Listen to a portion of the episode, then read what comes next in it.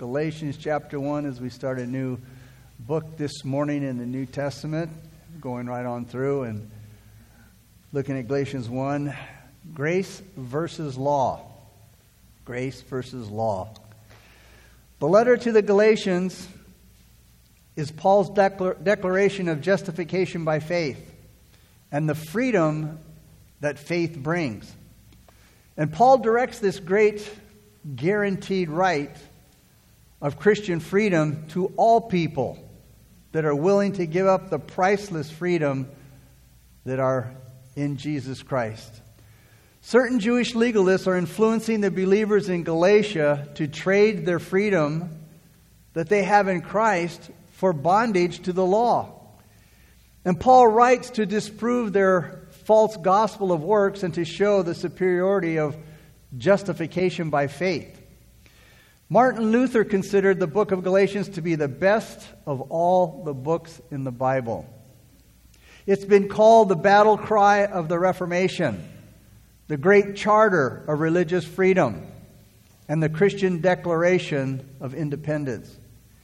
And this letter is very important in any age because it answers the basic question asked by man How can I find true happiness? And a lot of people today, young and old and in between, are asking that question How can I find true happiness?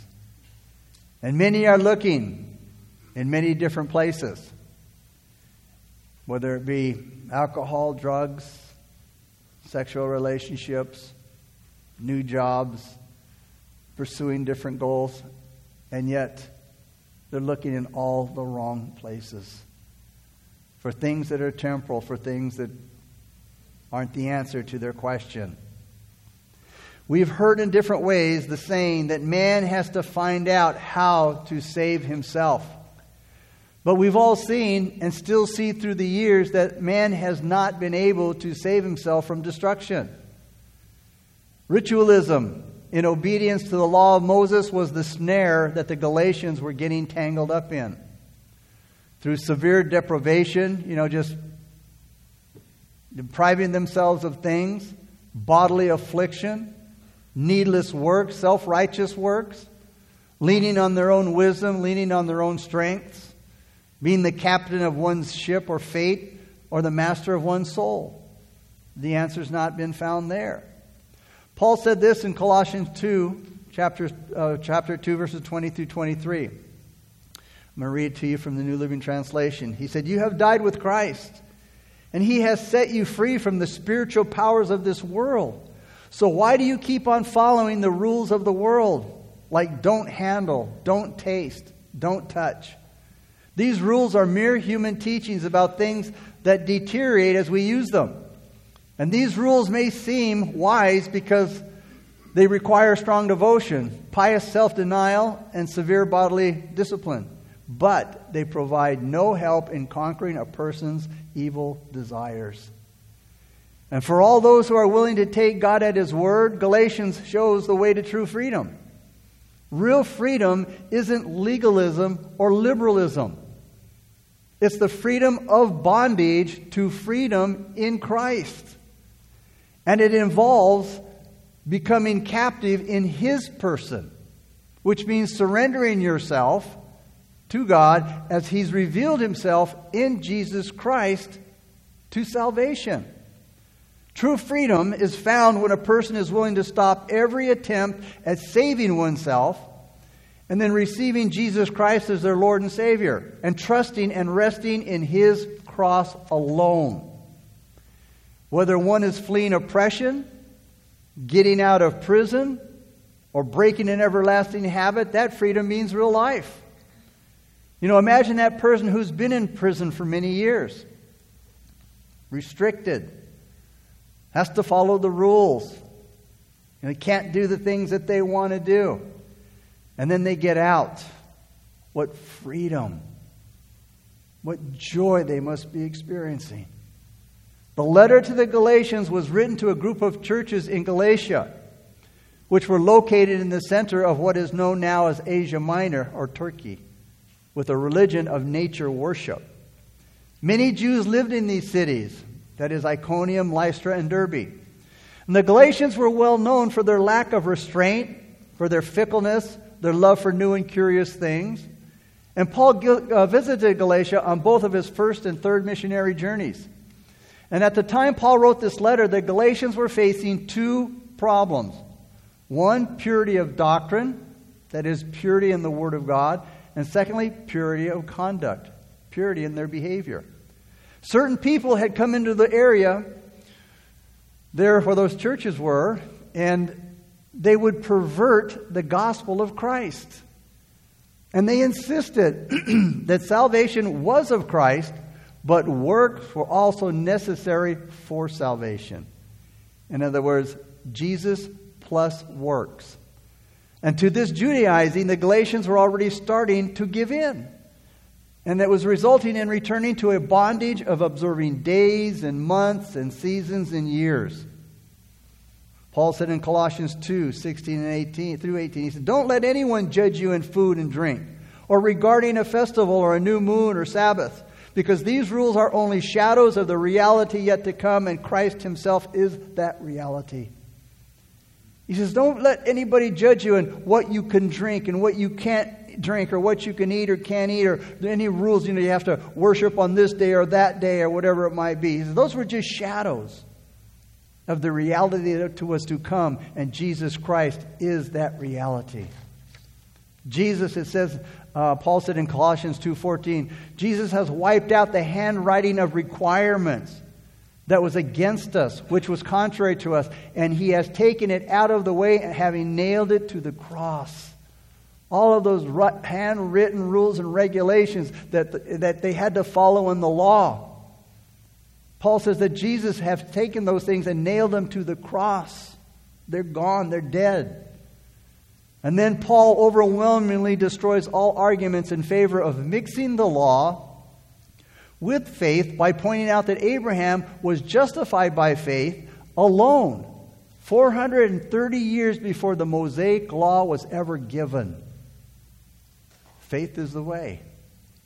Paul answers the error that a believer is made spiritually mature by keeping the law, by him giving the truth of the sanctifying power of the Holy Spirit, and the richness of life available when Jesus rules the Christian that he dwells in. That's when a, a, a, believer is, is truly made spiritual. We're living in a world, and I don't have to tell you that, that's filled with trouble. And it's becoming harder and harder to find any good news.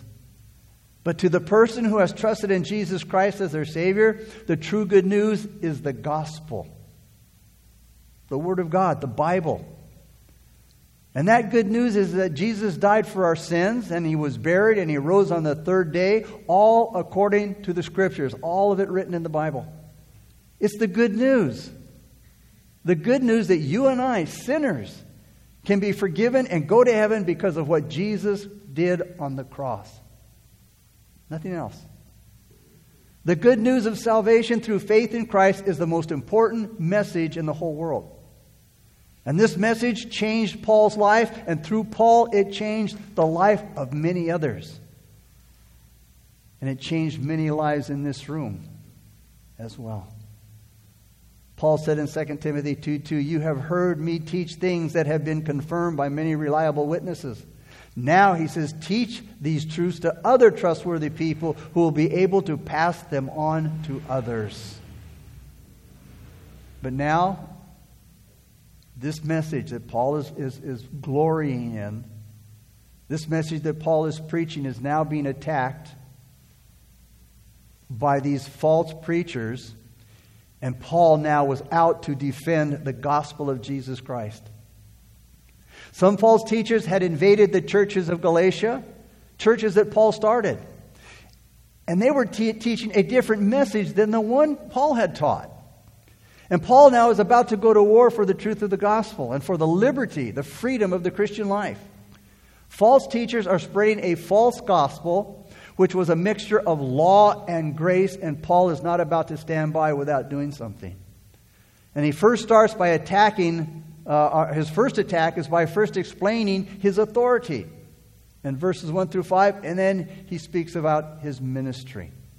So let's look at verses 1 and 2 regarding Paul as an apostle.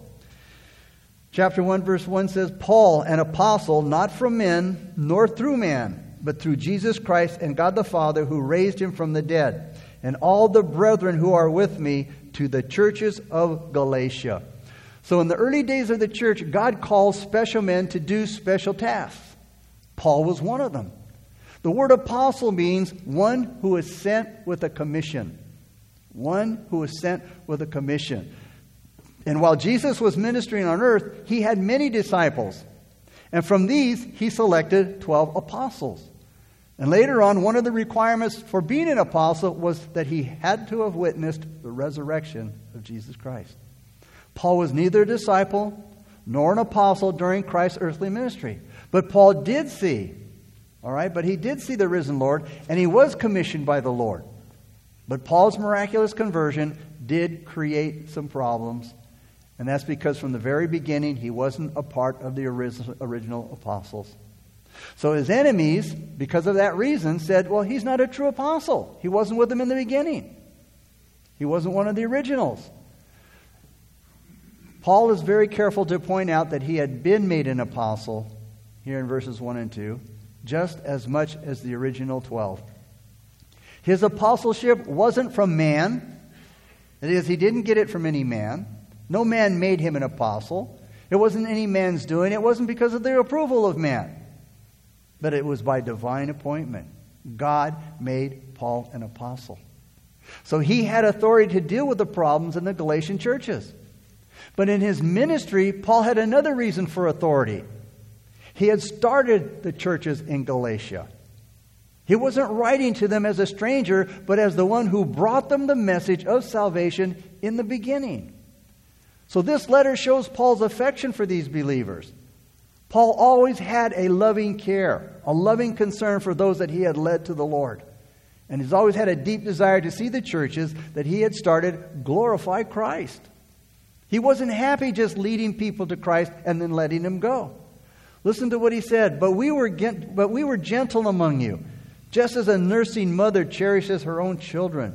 So affectionately longing for you, we were well pleased to impart to you not only the gospel of God, but also our own lives, because you had become dear to us.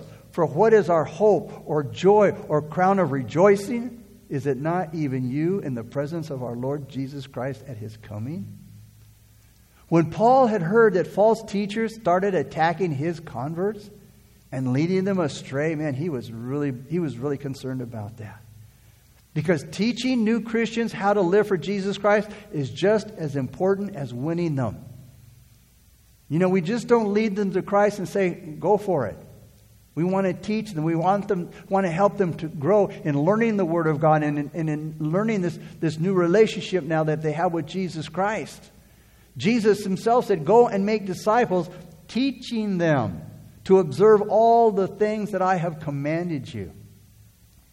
But the sad thing is, is that a lot of Galatians turned away from Paul, who was their spiritual father in the Lord, and now they were mixing Old Testament law, the very thing that they were saved out of. These false teachers were taking them back, that mixing the old law with the gospel of God's grace. And these false teachers were called Judaizers, part of a religious organization, because they were trying to lure the Christians back into the Jewish religious system, following all the rituals and the laws.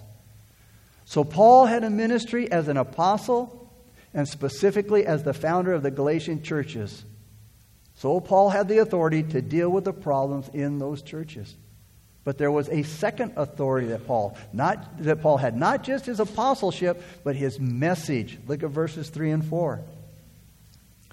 He says, Grace to you and peace from God the Father and our Lord Jesus Christ, who gave himself for our sins that he might deliver us from this present evil age, according to the will of our God and Father, to whom be glory and uh, forever and ever. Amen. Even though Paul didn't have much to rejoice about, and he did have a lot to grieve about, it doesn't mean that he, he finds his situation that he's in hopeless. And even though he's troubled about them, he still looks at them as Christian communities.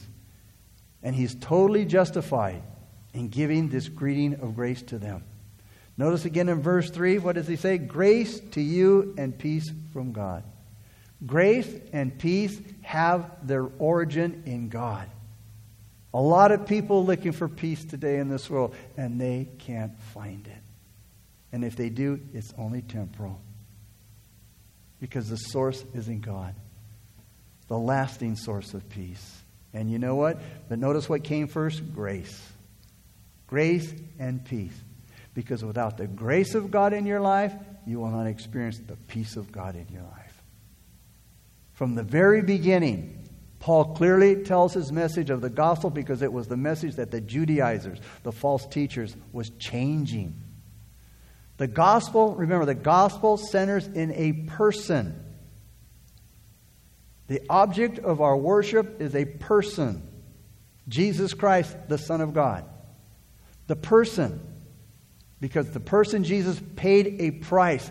He gave himself to die on the cross. Jesus paid the price with his own precious blood that he might achieve a purpose, and that is delivering us, sinners, from bondage.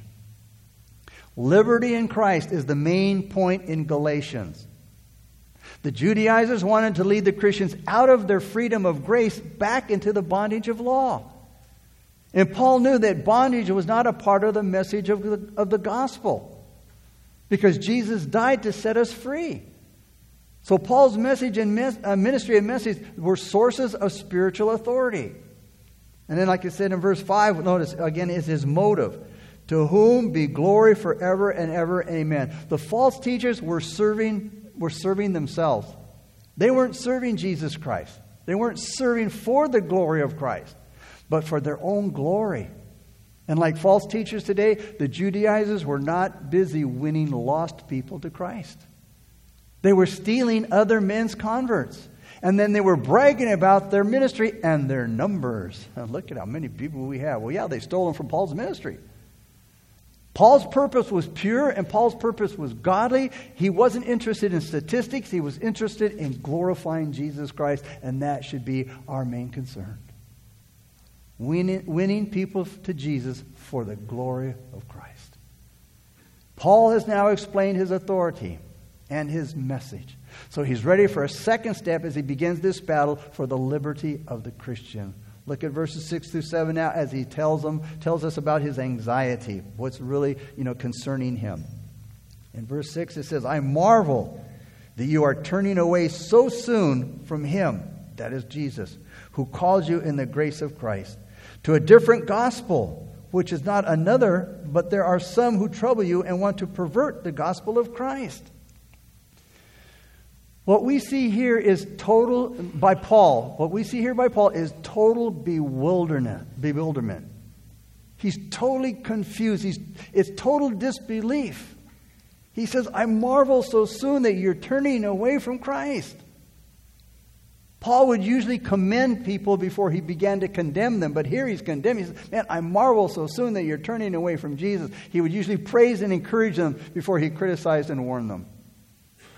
As he did, uh, uh, uh, praising them and encouraging them in 1 Corinthians 1 4 through 9. He says, I thank my God always concerning you for the grace of God which was given to you by Christ Jesus, that you were enriched in everything by him, in all utterance and all knowledge even as the testimony of Christ was confirmed in you, so that you come short in no gift. Eagerly waiting for the revelation of our Lord Jesus Christ, who will also confirm you to the end, that you may be blameless in the day of our Lord Jesus Christ.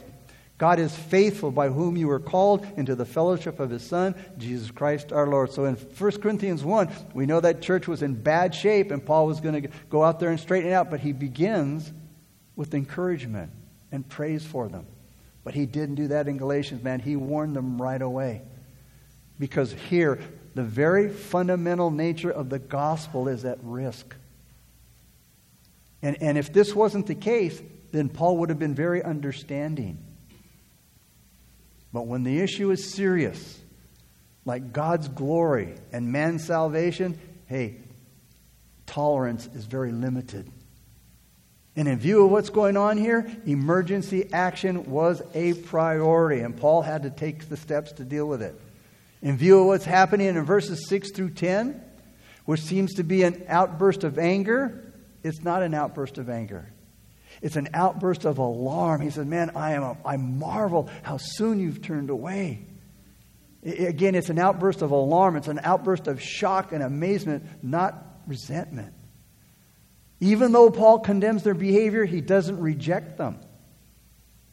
Paul seems to feel that, you know what, they're going to get back on track and everything's going to be okay.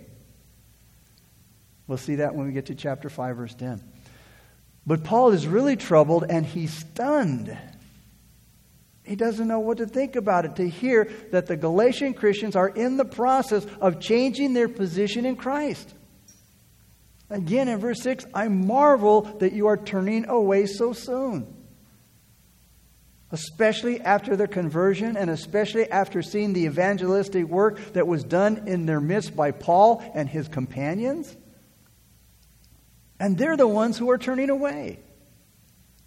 So it's not just a theological position that they were turning away from, but turning away their loyalty from the one who, in his grace and mercy, had called them and saved them. And they are turning away from God to a so called different gospel. His opponents, Paul's opponents, were evidently calling their teaching a gospel. But they were saying, oh, it's a lot better than the one Paul is teaching you guys. But it was not a gospel of the same kind as Paul's. And Paul points out the specific reasons why this wasn't another gospel like the one they received. Because a true gospel is good news, specifically the good news of salvation. But Paul says in verse 7 notice, they came to trouble you. They came to trouble you. Their purpose, the false teacher's purpose, was to stir up, disturb, and unsettle the Galatians by troubling them. So, through troubling these new converts, they hope to pervert or literally overthrow the gospel of Christ. Because theirs, the Judaizers, gospel was no gospel at all. It was only a hidden attempt to destroy the gospel of Christ, which is the good news that through Jesus Christ there is deliverance from this evil age. And like cultists today, the Judaizers say, oh, we believe in Jesus Christ, but that's where you stop. That's where you stop. We believe in Jesus Christ, but. There, is no, there, there are no buts. They're saying, we believe in Jesus Christ, but we have something wonderful to add to what you already believe. What did Jesus say on the cross? It is finished. It's not Jesus, but. It's not Jesus, and. It's not Jesus, add to the. No. It's Jesus only. God had called them and saved them. That is the Galatians. But now they were deserting him for human leaders. Later on, Paul will point out in detail the result of their message. It was only bondage and slavery in comparison to the deliverance and the freedom that the Galatians had found by grace through faith. Now, what was this deserting and perverting doing to the Galatians? It was troubling them, verse 7 says. It was causing them confusion and unrest. And that's why Paul is so concerned, and that's why he's so worried for his converts. They're struggling now because of this, this false doctrine that had been brought into the churches. Grace always leads to peace. So they're taking this grace now they, through Jesus Christ, and now they're adding it to the old, the old law and the old ways of the Old Testament. And now they're experiencing turmoil. You see, true grace always leads to peace. And apart from grace, you will not experience peace. That is the grace of God. So grace always leads to peace, but the believers had turned away from grace, resulting in no peace in their hearts. So we must never forget that the Christian life is a living relationship with God through Jesus Christ. And a man or woman does not become a Christian by agreeing to follow a set of doctrines, a set of rules, do's and don'ts. They become a Christian by submitting to Jesus Christ and trusting in Him alone. You can't mix grace and works. You cannot mix grace and works. You know, it's like those bumper stickers that say coexist and they got all of these symbols that, that you know, it, it's nice in theory. You got the cross, you got the Star of David, you got the, the, the Muslim uh, um, uh, insignia, you got all of these. They'll never mix without Jesus Christ. He's the unifier. He's the one who died for all of those different religions. Otherwise, they have their own ideologies, and that's why they're at war today. Because they're not the gospel, the true gospel. I mean, it's like it's trying to light, mix light and darkness. They don't mix. And, I, and I've used the illustration before. You go into a dark room, you turn on the light. Where's the dark go? You don't have a half room that's dark and a half room that's light. They don't mix. Light and darkness don't mix. One excludes the other. Salvation is the gift of God's grace purchased for us by Jesus Christ on the cross. Period. Verses 8 through 10, we see Paul now exposes his enemies. Verses 8 through 10. But even if we or an angel from heaven preach any other gospel to you than what we preach to you, let him be accursed. As we have said before, so now I say again if anyone preaches any other gospel to you than what you have received, let him be accursed. For do I now persuade men or God? Or do I seek to please men? For if I still pleased men, I would not be a bondservant of Christ. How much of your time do you spend trying to please people? Paul had to speak harshly to the Galatian Christians. Why? They were in serious danger. And he didn't apologize for being straight up with them. He knew he couldn't, he couldn't serve Jesus faithfully if he let the Galatian Christians stay on the wrong track. Whose approval are you looking for? Men or God's? Pray for the boldness to seek God's approval more than anyone else's approval.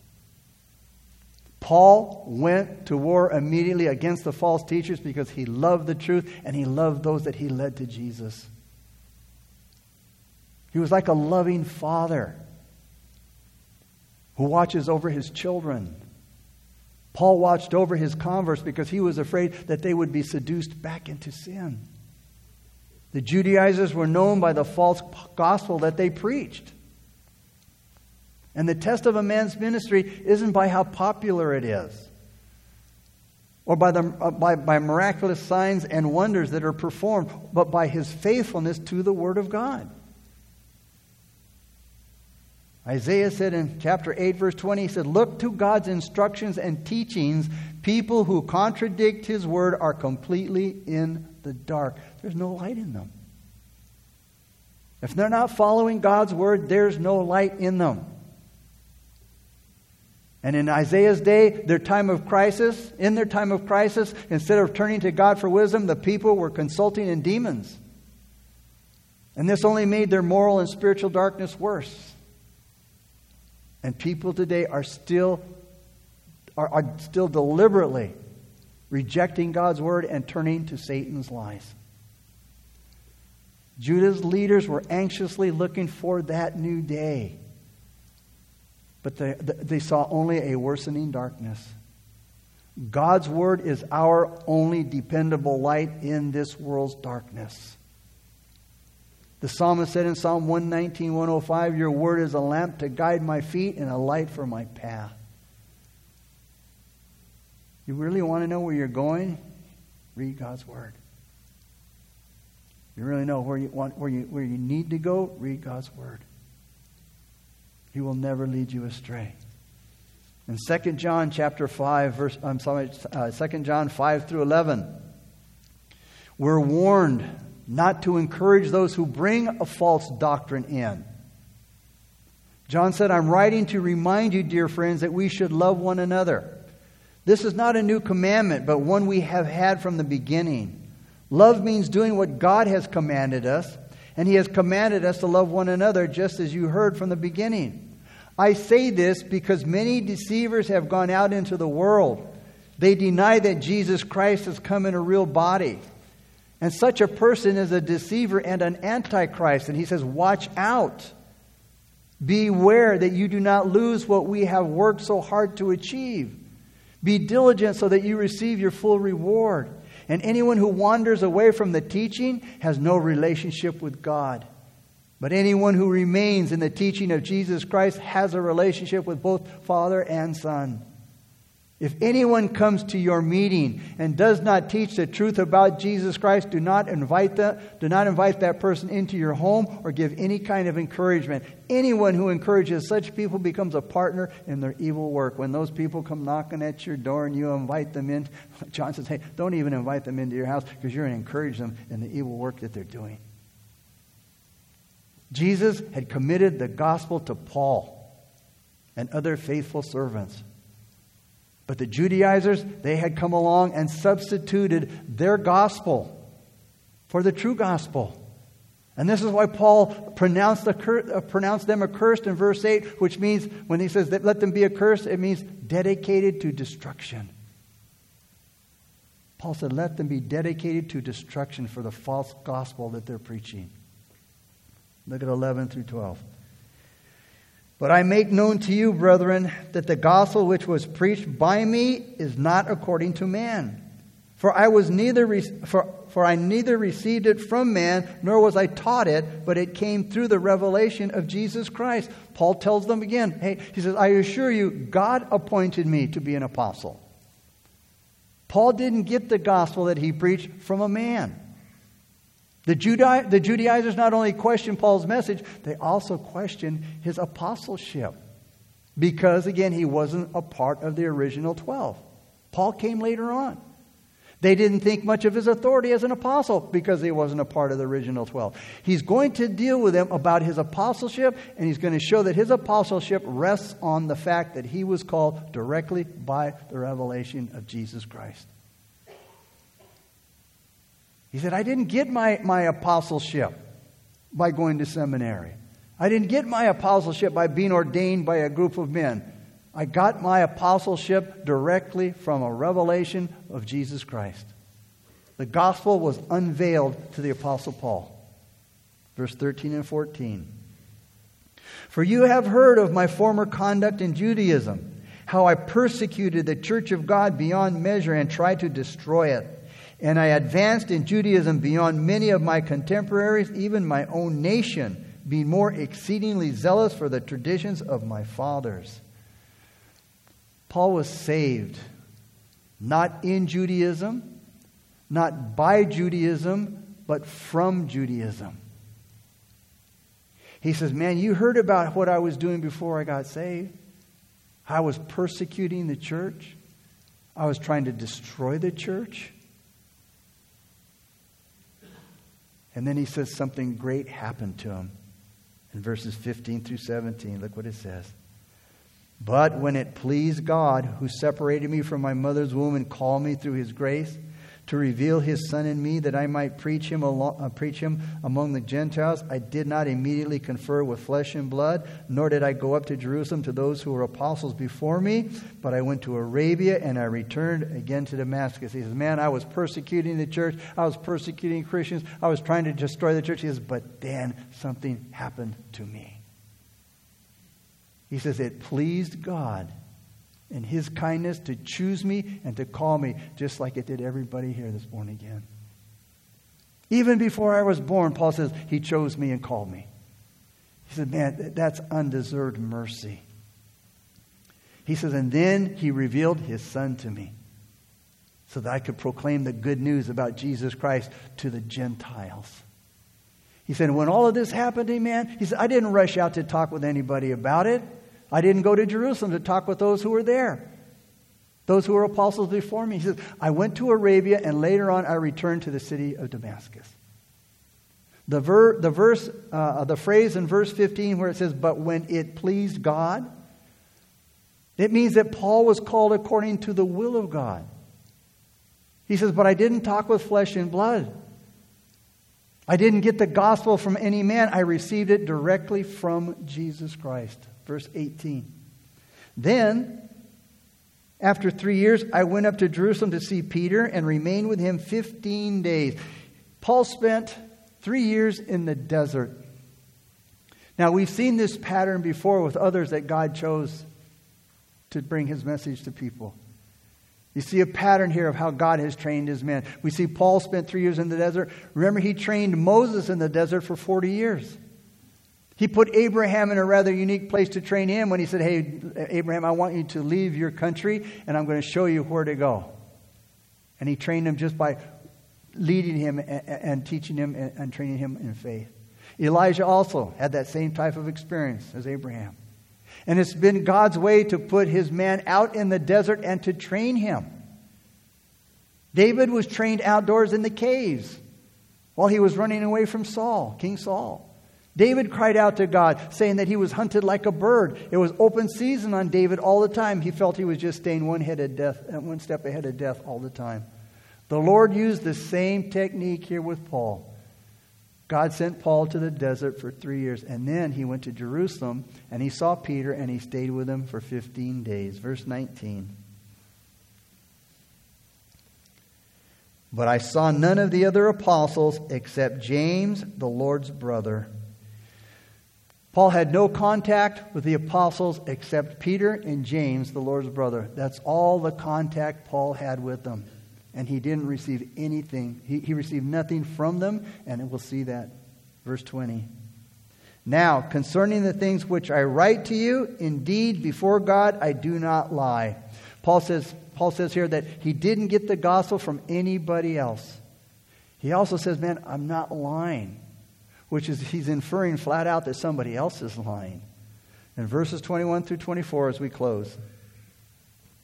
Afterward, I went into the regions of Syria and Cilicia, and I was unknown by face to the churches of Judea which were in Christ.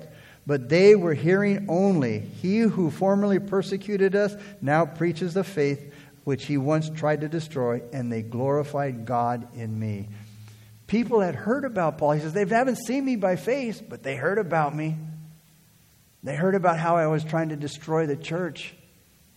He says, and, and, and he says, they've, they've heard about me and, and how he's changed his life. He says, now they give glory to God for me.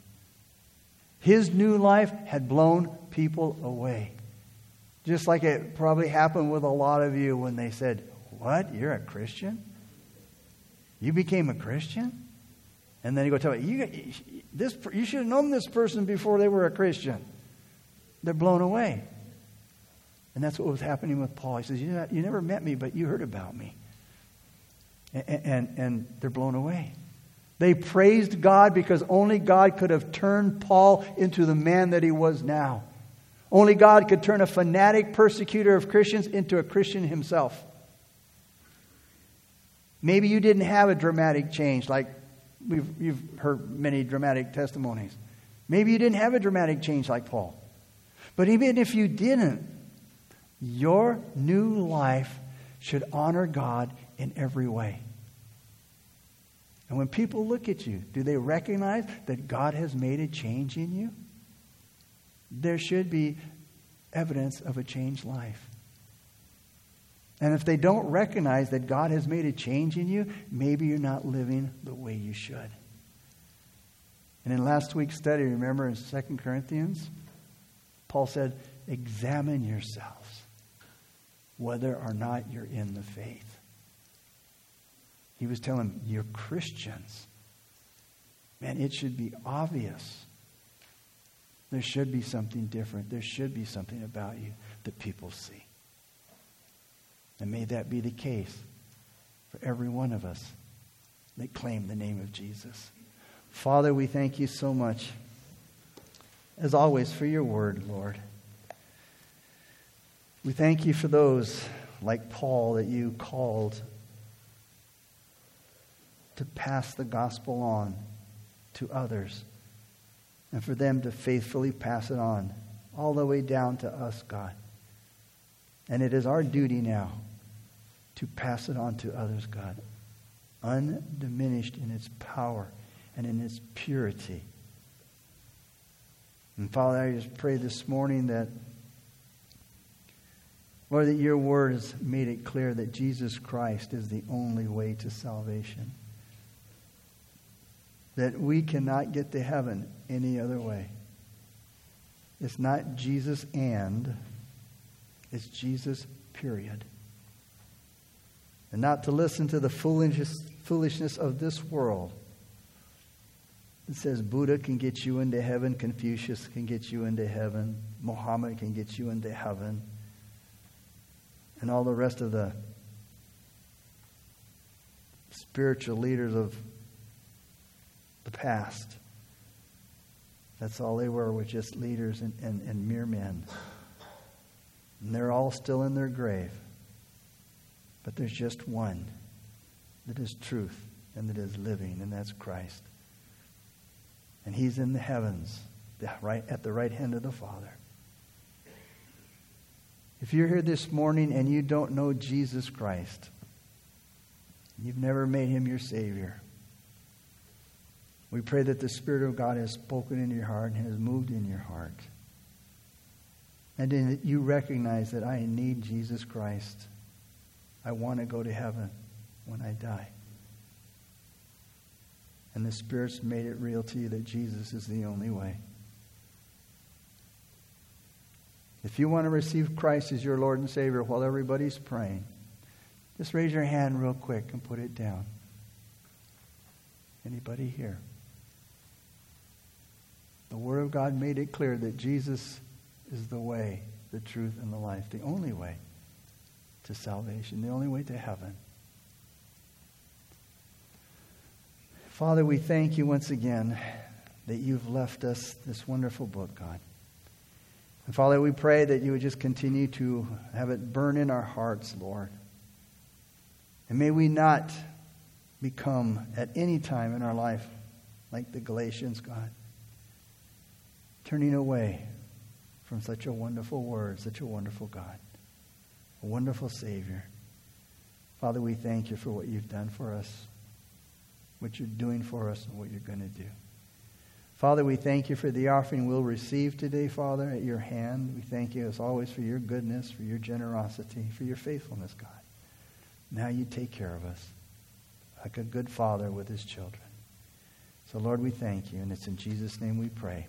Amen. All right.